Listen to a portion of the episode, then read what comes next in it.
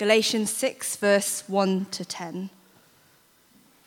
Brothers and sisters, if someone is caught in a sin, you who live by the Spirit should restore that person gently. But watch yourselves, or you also may be tempted. Carry each other's burdens, and in this way you will fulfill the law of Christ. If anyone thinks they are something when they are not, they deceive themselves. Each one should test their own actions, then they can take pride in themselves alone, without comparing themselves to someone else. For each one should carry their own load. Nevertheless, the one who receives instruction in the word should share all good things with their instructor. Do not be deceived, God cannot be mocked. A man reaps what he sows. Whoever sows to please their flesh, from the flesh will reap destruction. Whoever sows to please the Spirit, from the Spirit will reap eternal life. Let us not become weary in doing good, for at the proper time we will reap a harvest if we do not give up. Therefore, as we have the opportunity, let us do good to all people, especially to those who belong to the family of believers. I'm just going to pray before Johnny comes to speak. Father God, thank you for these words from Galatians 6. Thank you that you are good um, and that you have set us free. Um, I pray that you would be helping us to listen to you now as you speak to us. Pray for Johnny as he preaches, and that we would have open hearts to your word and be changed. In Jesus' name, amen. It's a book all about freedom. Uh, I don't know about you, I think when we hear the word freedom in our culture, we tend to think of it as freedom from something rather than what we're free to. Freedom from rather than freedom to. So we're freedom from, we're free from, say, people telling us what to do. We're free from unwanted circumstances free from responsibility. And I think this is, this is really important. Um, indeed, the first four chapters of this book essentially has been about freedom from. It's been um, a plea from the Apostle Paul that the Galatians remember their freedom from the law as a way to ensure God's favor. They, they were, and we are, free from ever having to look to ourselves as the measure of whether God is pleased with us or not. Because the law condemned and enslaved us because we can't keep it. But Jesus was condemned in our place on the cross, and so he has now set us free from the law. But freedom from is only half the story. Sometimes we neglect that other half of freedom, which is what we've been set free to. What are we free to do now that we weren't before?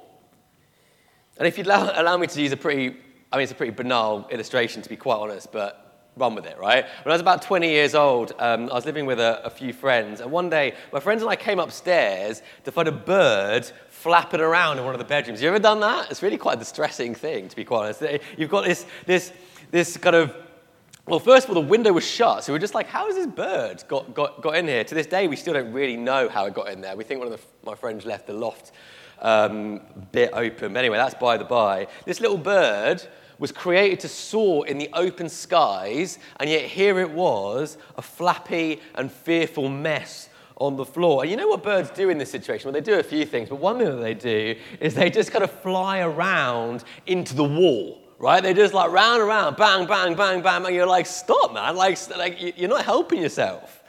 The harder they try to get out of their confinement, the more desperate that they get. And so at this point, my friend kind of opened the window for this bird, obvious thing to do, right? And with the window open, the bird was free. The walls no longer had a hold over the bird, it was free. But of course, the bird didn't go anywhere near the window, did it? It just carried on flying around in circles, banging into walls. And we did everything we could to usher this bird towards the window, but it was just having none of it. Now, my question is this stupid question, I know. My question is this Was the bird free? Was the bird free? I don't know if you see what I'm getting at there. In one sense, of course it was. It was free from the walls which ensnared it. It just had to nip out of the window. But equally, so long as it was still in that room, banging into the, wall, the walls, the bird was not free to live out its God given design to fly through the open skies. In the end, my, I mean, it's irrelevant. My friend did pick the bird up eventually and place it out uh, so that it could not only enjoy its freedom from confinement, but also freedom to fly once again. You see there the two sides of freedom freedom from and freedom to, or freedom for, you could say. I know it's a silly story, but I'm just going to ground it a little bit because I think that many Christians, maybe you can relate, are like that bird stuck in that room with the window wide open. After all, the Apostle Paul has spent four chapters, five chapters now saying, Listen, you're, you're free from the law, you're free from condemnation.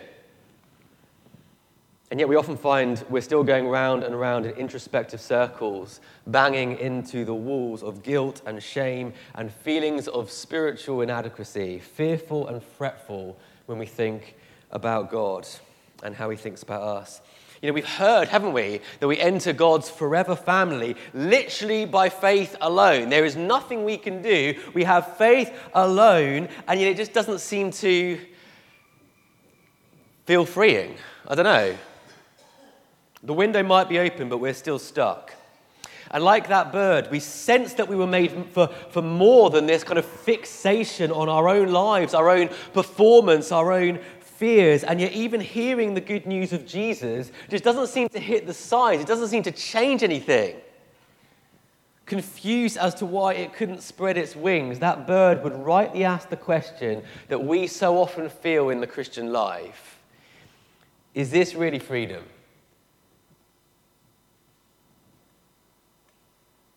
Well, this, I think, is why we need to understand what we're free to. And today in Galatians 6 1 to 10, please have it open in front of you. Um, Paul's, Paul's basically going to finish what he started in chapter 5. Um, chapters 4, 1 to 4 are all about what we're free from, the condemnation that God's law brings. That's gone, but what are we free to? If the open skies are what birds are made for, where they're free, what are the open skies for us humans? How do we leave our confinement through the window, free to soar? Well, you don't actually have to read very far in the Bible to kind of get an answer to that question before even coming to Galatians. Genesis, 3, Genesis kind of opening chapters of, of Genesis, God made us in his loving, other person centered image to reflect his character of loving others, being essentially other person orientated, not fixated on self. But when we rebelled against God, we read in Genesis 3 that when the whole human race fell, we became inherently inward looking. We turned in on ourselves and became self serving, self seeking. And often this looks like all out living for our own pleasure, our own comfort, our own concerns. And yet, even when inward looking sinners try to create our own ways back to God through man made religion, what do we do? Well, we just create these religions where it's all about ourselves and how we perform and am I good enough and can I be good enough? It's all about me, me, me. But the good news of the gospel of Jesus is that that just smashes that idea to pieces and frees us once again to live out the liberating purpose for which God created us. Which is what? Well, contrary to every sense that still rages on in our hearts, true freedom as a human looks like binding ourselves to other people in love and in service of them. True life looks like dying to self. It's not what we expect, is it? To use the language of Galatians 5, this kind of freedom is called living by the Spirit. To use the, the language of our sermon series, this kind of life is called living free together. And it's great news. Here are the open skies for which we are created. Here are the open skies that we are longing for. So in Galatians 6 1 to 10, Paul's going to get really, really practical.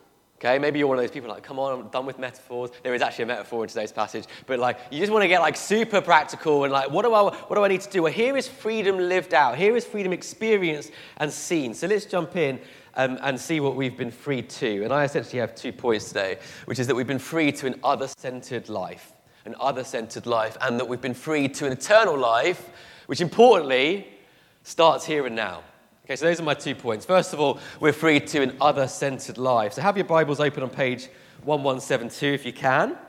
And we're going to see five things we've been freed to. Okay, point number one we've been freed to restore others gently. Okay, that's, you might think that sounds a bit of an odd one to start with, but there you go. Look at verse 1. Brothers and sisters, if someone is caught in a sin, you who live by the Spirit should restore that person gently. Yes, Christians are freed from the tiring pursuit of people pleasing because in Jesus, God is pleased with us. Why do we need other people to be pleased with us if, if the God of the universe is pleased with us? That's the logic. But importantly, this means that we are free to care more about a fellow Christian's spiritual life than the comfort we lose in, say, having a tricky conversation.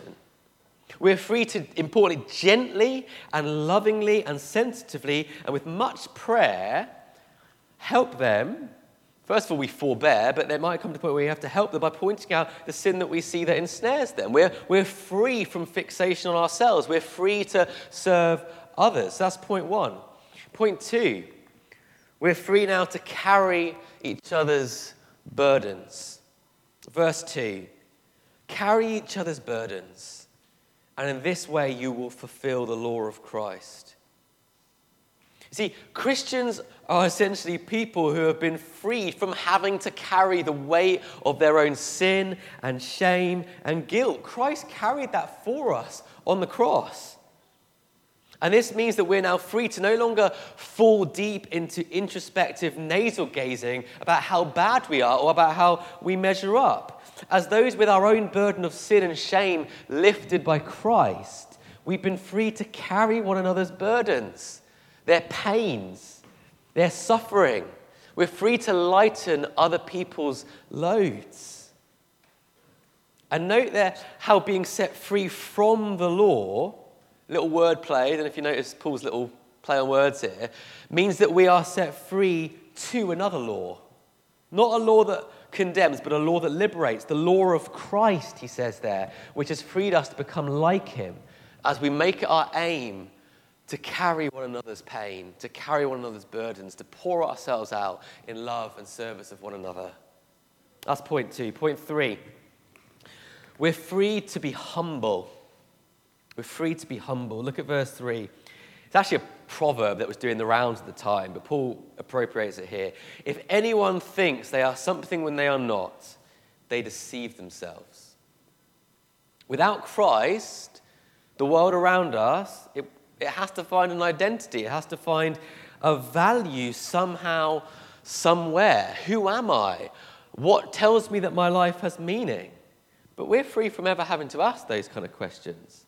We're free from having to use other people to massage our own ego, to tell us that we're somebody, to have them affirm us. We're constantly bigging ourselves up so other people would think that we're great. That's using other people, not serving them. Because Jesus has given us the identity of being his child, he's told us that we're more valuable than we could ever imagine by shedding his own blood. We were worth shedding his own blood on the cross for. We are free from such struggles. We're free to be humble. We're free to be honest about our fairly mediocre lives, our fairly uh, mediocre days lived out just, you know, like everyone else. We're free to be honest about our sin, our brokenness, our pain. There's no pretenses, there's no walls anymore. We're free free to be humble. That's point three. Point four, we're free to put an end to comparison games. Verses four and five. This one's tricky, so look, look closely at this one. Each one should test their own actions. They can take pride in themselves alone. Then they can take pride in themselves alone without comparing themselves to someone else. For each one should carry their own load.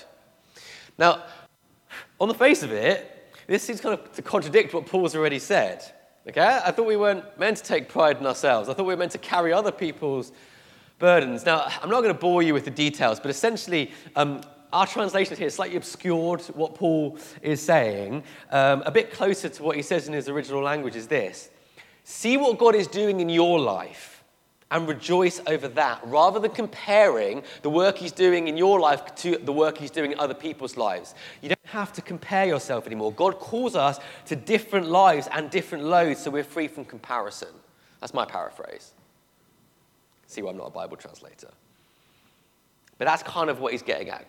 Christians are people professing to be sinful and needy. That's what being a Christian is.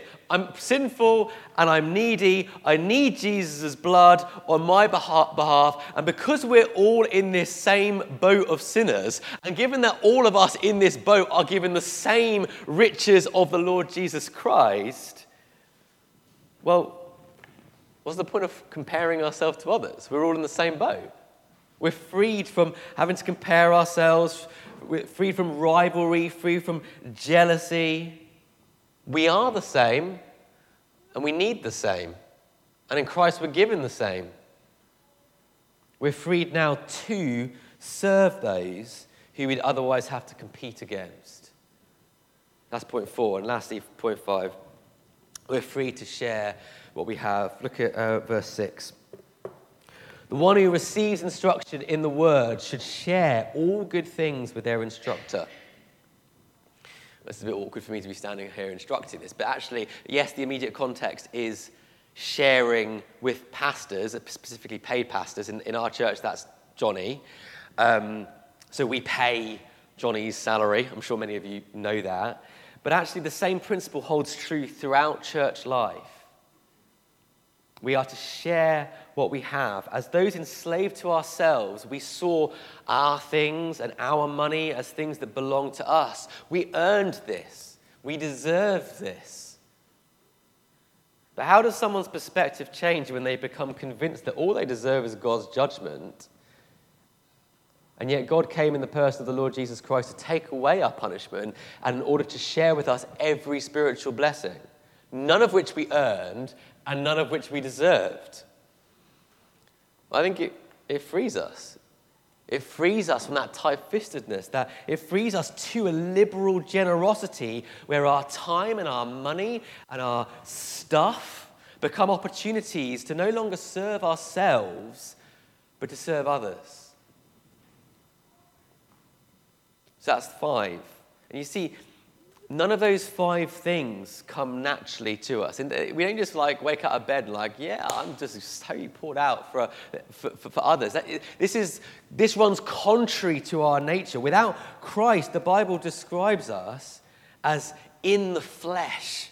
We looked at that last week. Toby explained that a little bit last week, but it's a label for all of us who, without Christ, naturally live for ourselves. We're all naturally enslaved to our own desires flapping around in the four walls of our lives, foregoing the open skied freedom of looking outward to others. But here in Galatians 6, we see a beautiful picture of the freedom of living by the Spirit, the Spirit who does away with the sinful nature, the Spirit who gives us new desires. He shows us Christ. And maybe even now, He's convicting you that it might just be true that finding freedom looks like binding yourself to others above yourself. It looks like looking away from yourself to others. Living freely means dying willingly, not physically, obviously, but to dying to our, our, our, our, wants and our putting ourselves first, essentially. Living with ourselves at the center of our worlds. And those two categories of, of being in the flesh, enslaved to self, or in the spirit, kind of free to serve, well, they lead us to our, our second and final point, which is that we've been freed to eternal life, which starts here and now. We see this in Galatians 7 to 10. So, again, 7 to 10 is where we are now. And in these verses, Paul's actually just riffing off the Lord Jesus. In Matthew 7, Jesus says this Every good tree bears good fruit, but a bad tree bears bad fruit. A good tree cannot bear bad fruit, and a bad tree cannot bear good fruit. Now, don't mishear Jesus or Paul here. They're not saying, try to be good and grow good fruit, then you'll be called good. No, no, the point is actually the opposite. The point is that there's a certain inevitability about what fruit grows from which seeds. You can't plant an apple tree and grow pears. Equally, an apple tree can't try really hard to change its root and kind of you know, oh, please, I just want to grow pear so I'm just going to, I'm just going to change my root. It can't. By nature, it cannot do that. That would be ridiculous. And that is why in verse 7, Paul says, listen, don't try and pull the wool over God's eyes. Don't be deceived, he says. God can't be mocked. Whatever's at the root of a person decides the fruit.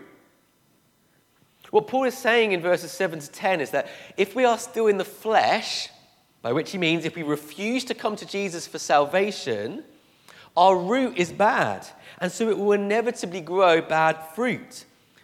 But as those, as, as, well, as those still trying to find the good life in themselves and apart from God's grace in Christ, we will live out that fundamental heart level decision in how we live our lives. There's just an inevitability in it.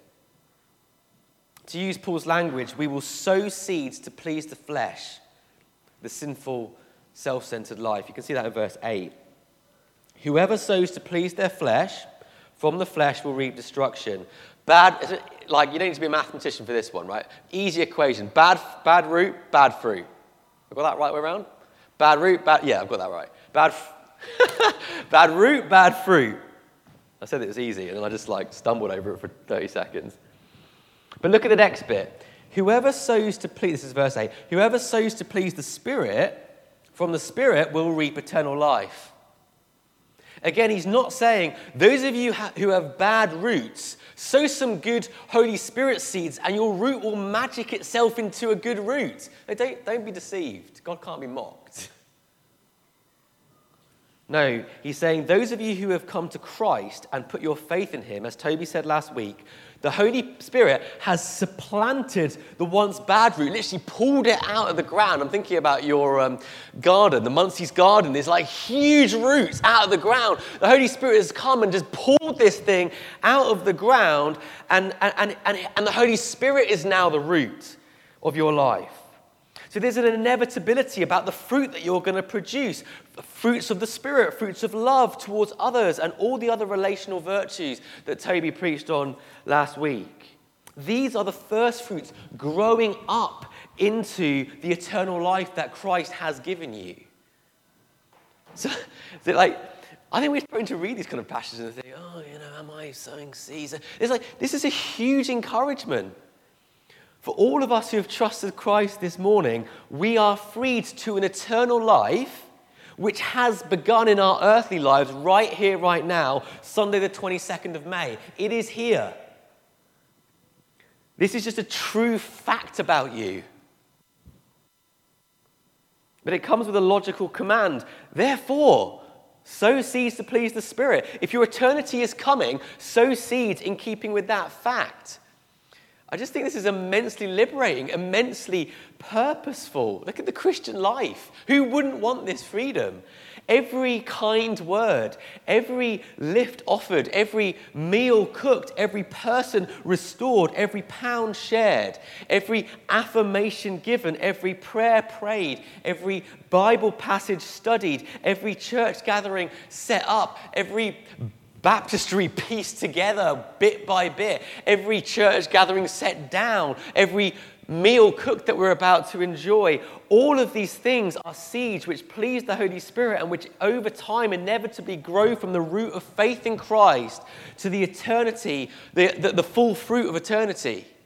It's incredible.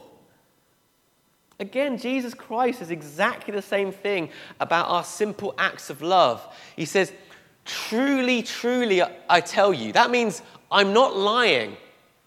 That means, listen, I'm not lying. You might not believe this, but what does he say?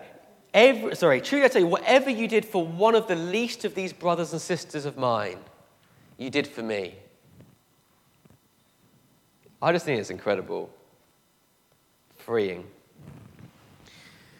But as I finish, I just want to land this in the kind of I guess, the real world. Because I know, I know as, as, as does Paul, that we're going to, uh, well, for people who are recovering sinners, which we all are, verse 1 of this very passage, we're going to remain unconvinced that laying ourselves down for others is where true freedom is found. Even if we, we believe that now, I imagine by the time you get home and see a, I don't know, a sink full of dishes, which your housemate could do for you, you're not going to believe it so much then. Or perhaps even now, a call to sow seeds to please the Spirit just sounds like another way that you're failing in the Christian life. Or what about those of you who've just been pouring yourselves out, loving and serving and using everything that God's given you in service of other people for day in, day out, years on year on year, and you just feel absolutely shattered. You've just got nothing left to give. You just think, you know what, I'm just, this is not sustainable. Well, like us, Paul lived in the real world, among real people, among real struggling Christians like, like you and me. And so he anticipates all of those reactions. Look at verse 9. Let us not become weary in doing good. Okay? Like, why? What? Give me a motivational nugget, Paul, to, to, to keep me serving in this way, to, to keep me going in this life that you call freedom, which, to be quite honest, doesn't always feel like freedom. And what does Paul say in response to that? Well, he says what the Bible always says when it calls us to, to change. Paul brings us back to the absolute cast iron assurance of eternal life that Christ won for us. Verse 9, read it again. Let us not become weary in doing good. Why? For at the proper time, we might just about hope to reap an eternal harvest. No, we will reap a harvest if we don't give up. He's talking about the eternal harvest that begins its growth right here, right now. You will receive eternity by your faith in Jesus. So don't give up. Keep going. Keep walking by the Holy Spirit. Keep sowing seeds of love and service which please the Spirit. Keep going. It's an absolute definite truth. I don't you find it crazy that when we normally feel low or lacking faith or discouraged or demotivated, we normally do the exact opposite to what Paul, Paul's response is here. We normally dig deep in ourselves, like, like birds confined in a room despite its open window. We look within to see if we have it in ourselves to keep going. If we can find enough faith, where's it gone? if we have it in us, if our lives match up to what we think God wants from us, us, us, us, us, us, the confining walls of living for self, and therefore doubt, fear, guilt, failure, slavery, the cycle of us going round and round, banging into the walls of our own introspection. But Paul points us to the window that leads to freedom. He says, You are on your way to eternity. Your faith in Jesus is the Holy Spirit's root, which is bringing an eternal harvest. That is how we can carry on doing this. Only with that safety, with that refuge, that power, with that excitement. Are you excited? Are you excited that, that nothing can take away God's love from you? That excitement that nothing can stand in the way, nothing can, can, can, can, can, can take my eternity away from me. Only tapping into that will weary and fretful and exhausted souls find the motivation to keep going and pouring ourselves out in love and service of, of each other. Only with that can we fly through that open window to freedom by committing ourselves day in, day out, afresh to love and serve people before ourselves. Indeed, these are the commitments we make to each other when we become church members. Maybe for some of you, you've put off becoming a member for some time, even though you call this church your, your church. This is what church membership is about. We make promises not to an institution, but to each other, saying, I commit to you. You're my church family. That would be a good first step for you to take. Why don't you come and chat to me after the service if, if, if you feel that would be a good thing for you? Verse 10 says that we should do good to all people, but, the, but God's people, the church, are our first priority. Beyond that, in our church, we have these little things called gospel families. Um, some of you uh, might, might be involved in this. I hope most of you. If you're not part of a gospel family, please come and find me because that's really where this takes place. That's our first port of call to, to love and serve one another. We can't serve everyone equally, we, so we, we, we create little groups so that we can pour into, uh, in, into a smaller group of people. And for those of you who are in those groups, perhaps the first step might mean committing to getting yourself there weekly you know, not like a rule, but you know what I mean? Committing to being there. We can't love people if we don't see them or if we don't get to know them intimately. It's just impossible. So, those are definitely the first steps in this. But beyond that, here are some good questions to ask yourself to help you take the next steps of, of sowing seeds of eternity. Again, there's probably loads more. But who in your gospel family is suffering? How might you draw near to them? Who's carrying extra load at the moment? It might be a close friend not in your gospel family, or even your spouse. What does lavish and self giving love and service of that person look like? If you see persistent sin in a brother or sister's life, should you forbear? Or is it time to gently restore them? Are you working those kind of things out? Do you love them enough to be asking yourself those questions? Sorry, do you love them? Did I say myself? Do you love them enough to be asking yourself those questions? Who do you see the Holy Spirit at work in?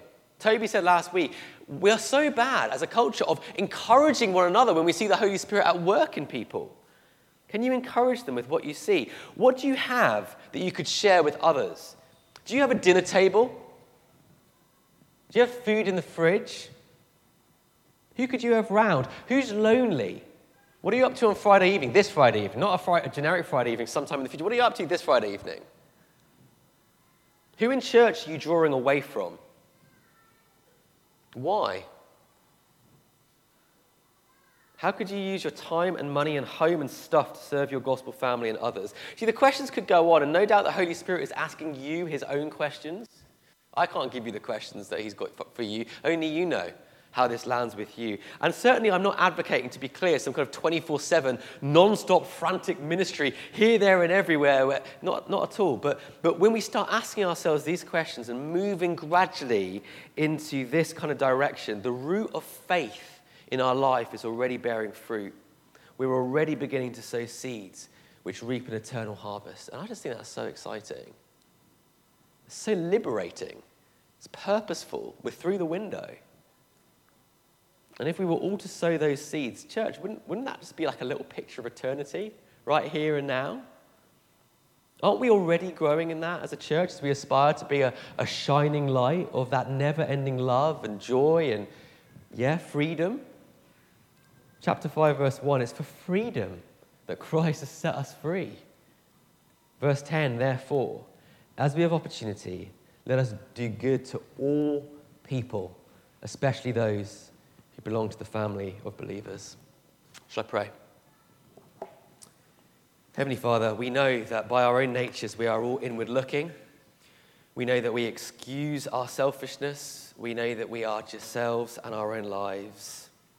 Father, we just pray that as a church we would be one that cares and looks out for and pours ourselves out in love and service and care for one another that, Father, our love and service of one another would, would spill out beyond the bounds of the church towards this community and to the people we live and rub shoulders with every day. Father God, ultimately, we just pray that you would show us the root of the Holy Spirit that has promised us eternal life. You convince us that is where we're headed, and that from that root we would begin to sow seeds to your Spirit and begin to bear fruit for His glory.